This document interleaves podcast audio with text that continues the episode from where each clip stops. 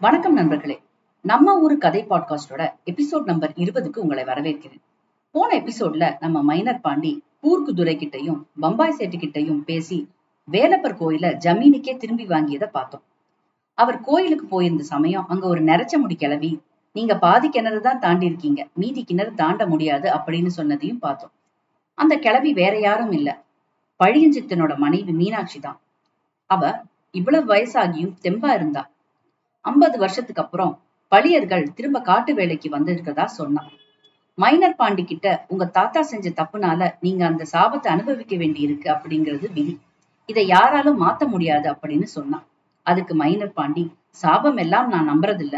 நான் கல்யாணமே பண்ணிக்கிட்டாதானே இந்த சாபம் பலிக்கும் நான் இப்போதைக்கு கல்யாணம் பண்ணிக்க போறதில்ல. திரும்ப என் ஜமீன் எனக்கு கிடைச்ச பிறகு நான் கல்யாணம் பண்ணி புள்ள குட்டி எல்லாம் பெத்துக்கிட்டு சந்தோஷமா இருக்க போறேன் அப்படின்னு சொன்னாரு. அதுக்கு மீனாட்சி என் புருஷனோட சாபம் கண்டிப்பா பழிக்கும் அப்படின்னு சொன்னான். ஜமீனோட சொத்துக்கள் திரும்ப கிடைக்கிறதுக்கு மக்காராவுத்தர் மதுரையில வழக்கு போட்டாரு. இந்த சமயம் மைனர் பாண்டி செஞ்ச அட்டகாசத்தினால பல எல்லார்கிட்டையும் மிரட்டி நெல்லு ஆடு மாடு கோழி எல்லாத்தையும் வாங்கினாரு. அந்த அறுபத்தேழு கிராமத்திலையும் மைனர் பாண்டியனுக்கு ஒரு பயத்தோட மரியாதையோட இருந்தாங்க.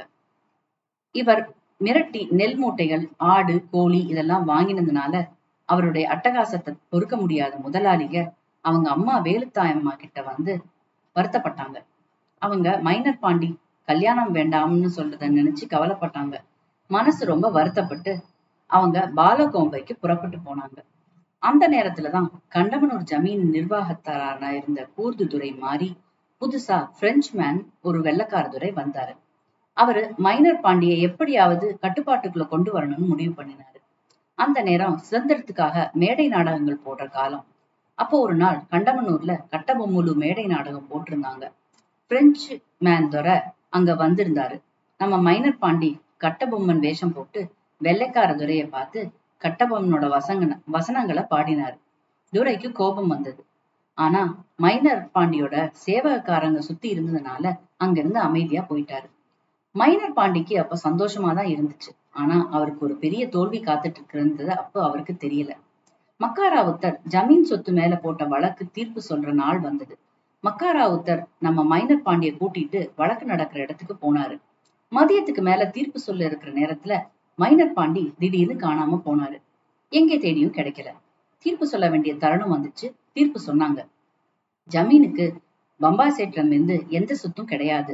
அது மட்டும் இல்லாம மைனர் பாண்டி நேரா வந்து தன்னோட சொத்துக்கள் வேணும்னு கேட்காதனால எல்லாமே பம்பாய் செட்டுக்கே போயிடுச்சு அப்படின்னு தீர்ப்பு சொல்லி முடிச்சாங்க.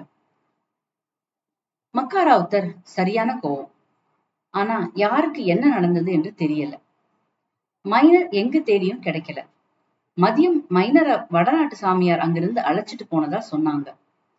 அந்த சாமியார் மைனரோட தேனொழுக பேசி எப்படியாவது சொத்தை வாங்கி தரேன்னு சொல்லி அழைச்சிட்டு போயிட்டாரு. ஏதோ மலை கோயிலுக்குள்ள இருந்தாங்க. அங்க மைனர் பாண்டியனுக்கு என்ன சாப்பிட கொடுத்தாங்கன்னு தெரியல. அவர் மயக்க நிலையிலே இருந்தாரு. அங்கேயே அவருக்கு ரெண்டு மாசம் சாப்பாடு தண்ணி எல்லாம் கொடுத்து பாத்துக்கிட்டாங்க ஒரு நாள் திடீர்னு பார்த்தா அந்த சாமியாருக்கு பல காணும். அப்புறம்தான் மைனர் பாண்டி ஊருக்குள்ள வந்து நடந்தத சொன்னாரு. மக்காராவுத்தர் அவர் செஞ்ச அந்த காரியத்தினால மனசு நொந்து போய் உடம்பு சரியில்லாம இறந்து போயிட்டாரு. திரும்ப ஊருக்குள்ள மைனர் பாண்டி வந்தது தெரிஞ்ச பிரெஞ்சுமேன் துரை மைனர் பாண்டியனை சுட்டே ஆகணும்னு அவர் இருக்கிற இடத்துக்கு துப்பாக்கி எடுத்துட்டு வந்தாரு. மைனர் பாண்டி போய் தொந்தி தேவர்ன்ற வீட்டுக்குள்ள போய் கதவை சாத்திக்கிட்டாரு. பிரெஞ்ச்மேன் துரை சுட்டுடுவேன்னு சத்தம் போட்டு கதவை உடைக்க மைனர் பாண்டி வந்தா உன்னை விட்டுடுவேன் அப்படின்னு அவர் ஒரு பக்கம் கத்த மைனர் பாண்டி அவரோட அடி கூப்பிட்டு பிரெஞ்ச்மேன் துறைய அடிக்க சொன்னாரு. அவங்க எல்லாரும் வந்து பிரெஞ்ச்மேன் துறைய அடிக்க அடி தாங்க முடியாம அவர் அங்கிருந்து கிளம்பிட்டாரு. விஷயம் தெரிஞ்சதும் கலெக்டர் துரை போலீஸ் பட்டாளத்தோட மைனர் பாண்டி இருக்கிற கடமலை குன்று கிராமத்துக்கு வந்தாங்க. இதோட இந்த பகுதியை முடிச்சுப்போம். அடுத்தது சித்தர் துணுக்கு பகுதிக்கு வருவோம். இந்த முறை நம்ம பார்க்க போறது பாண்டுரங்க பக்தர் ஒருவரை பத்தி தான் அவர் பேரு பானை சித்தர். பண்டரிபுரத்துல ரக்கா என்ற பானை சித்தர் ஒருத்தர் இருந்தாரு. அவரு ஆரம்பத்துல ஒரு பானை குயவர் மட்டும்தான். அவர் மனைவி ஒரு பெண் குழந்தையோட பானை செய்யற தொழில செஞ்சுட்டு வந்தாரு. பாண்டுரங்கன் மீது மிக பக்தி கொண்டவர். ஒரு முறை இவர் பானை செஞ்சு வழக்கம் போல சூளையில அடுக்கி வச்சு சுடுறதுக்காக ஏற்பாடுகள் செஞ்சாரு. அவர் வச்ச ஒரு பானையில பெண் பூனை போட்ட மூணு குட்டி இருந்தது. அவர் அதை கவனிக்கல. சூளையில தீ மூட்டினாரு. கொஞ்ச நேரம் கழிச்சு தாய் பூனை வந்து குட்டிகளை தேட அந்த சூழலை பார்த்தாரு. அந்த பூனை சுத்தி சுத்தி வந்து குட்டிகளை தேடிச்சு. அந்த குட்டிகளும் தாய்க்கு பதில் சொல்ற மாதிரி கத்த ஆரம்பிச்சது. அப்போதான் ரக்கா கவனிச்சாரு. அச்சச்சோ பெரிய தப்பு பண்ணிட்டோமே. இப்ப அந்த கூ குட்டி பூனைகளை எப்படி அங்கிருந்து எடுக்கிறது? இந்த தாய் பூனையோட மனவேதனையை அவர் புரிஞ்சுக்கிட்டு மனைவி கிட்ட இந்த விஷயத்த பகிர்ந்தாரு.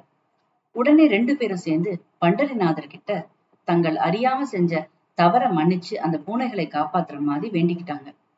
மூணு நாள் அந்த சூளை எரியும். அது வரைக்கும் அவங்க சாப்பாடு தண்ணி இல்லாம அந்த பூனைகளுக்காக விரதம் இருந்து பாண்டுரங்கனிடம் வேண்டிக்கிட்டாங்க. மூணு நாள் கழிச்சு அந்த நெருப்பு அணைஞ்சதும் போய் பார்த்தா மத்த பானைகள் எல்லாம் நல்லா சுட்டு இருந்தது. இந்த பூனைகள் இருந்த பானை மட்டும் அப்படியே பச்சையா இருந்தது. பச்சை மண்ணா இருந்தது. என்ன ஆச்சரியம் பாத்தீங்களா அந்த பூனைகளை எடுத்து தாய் பூனையிடம் சேர்த்தாரு. இதை அறிஞ்ச ஊர் மக்கள் இவர் ஒரு சித்தராவே நினைச்சு பாராட்டினாங்க. அதுக்கப்புறம் அவர் அந்த பானை செய்யற தொழிலே விட்டுட்டு குடும்பத்தோட காட்டுக்குள்ள போய் சன்னியாசி வாழ்க்கை வாழ ஆரம்பிச்சாரு. இத்தோட இந்த சித்தத்துணு பகுதியை முடிச்சுப்போம் அடுத்த எபிசோட்ல இவரை பத்தி இன்னும் சுவாரஸ்யமான விஷயங்களை பார்ப்போம். இதோட இந்த எபிசோட முடிச்சுக்கிறேன். அடுத்த எபிசோட்ல உங்களை சந்திக்கும் வரை நன்றி வணக்கம்.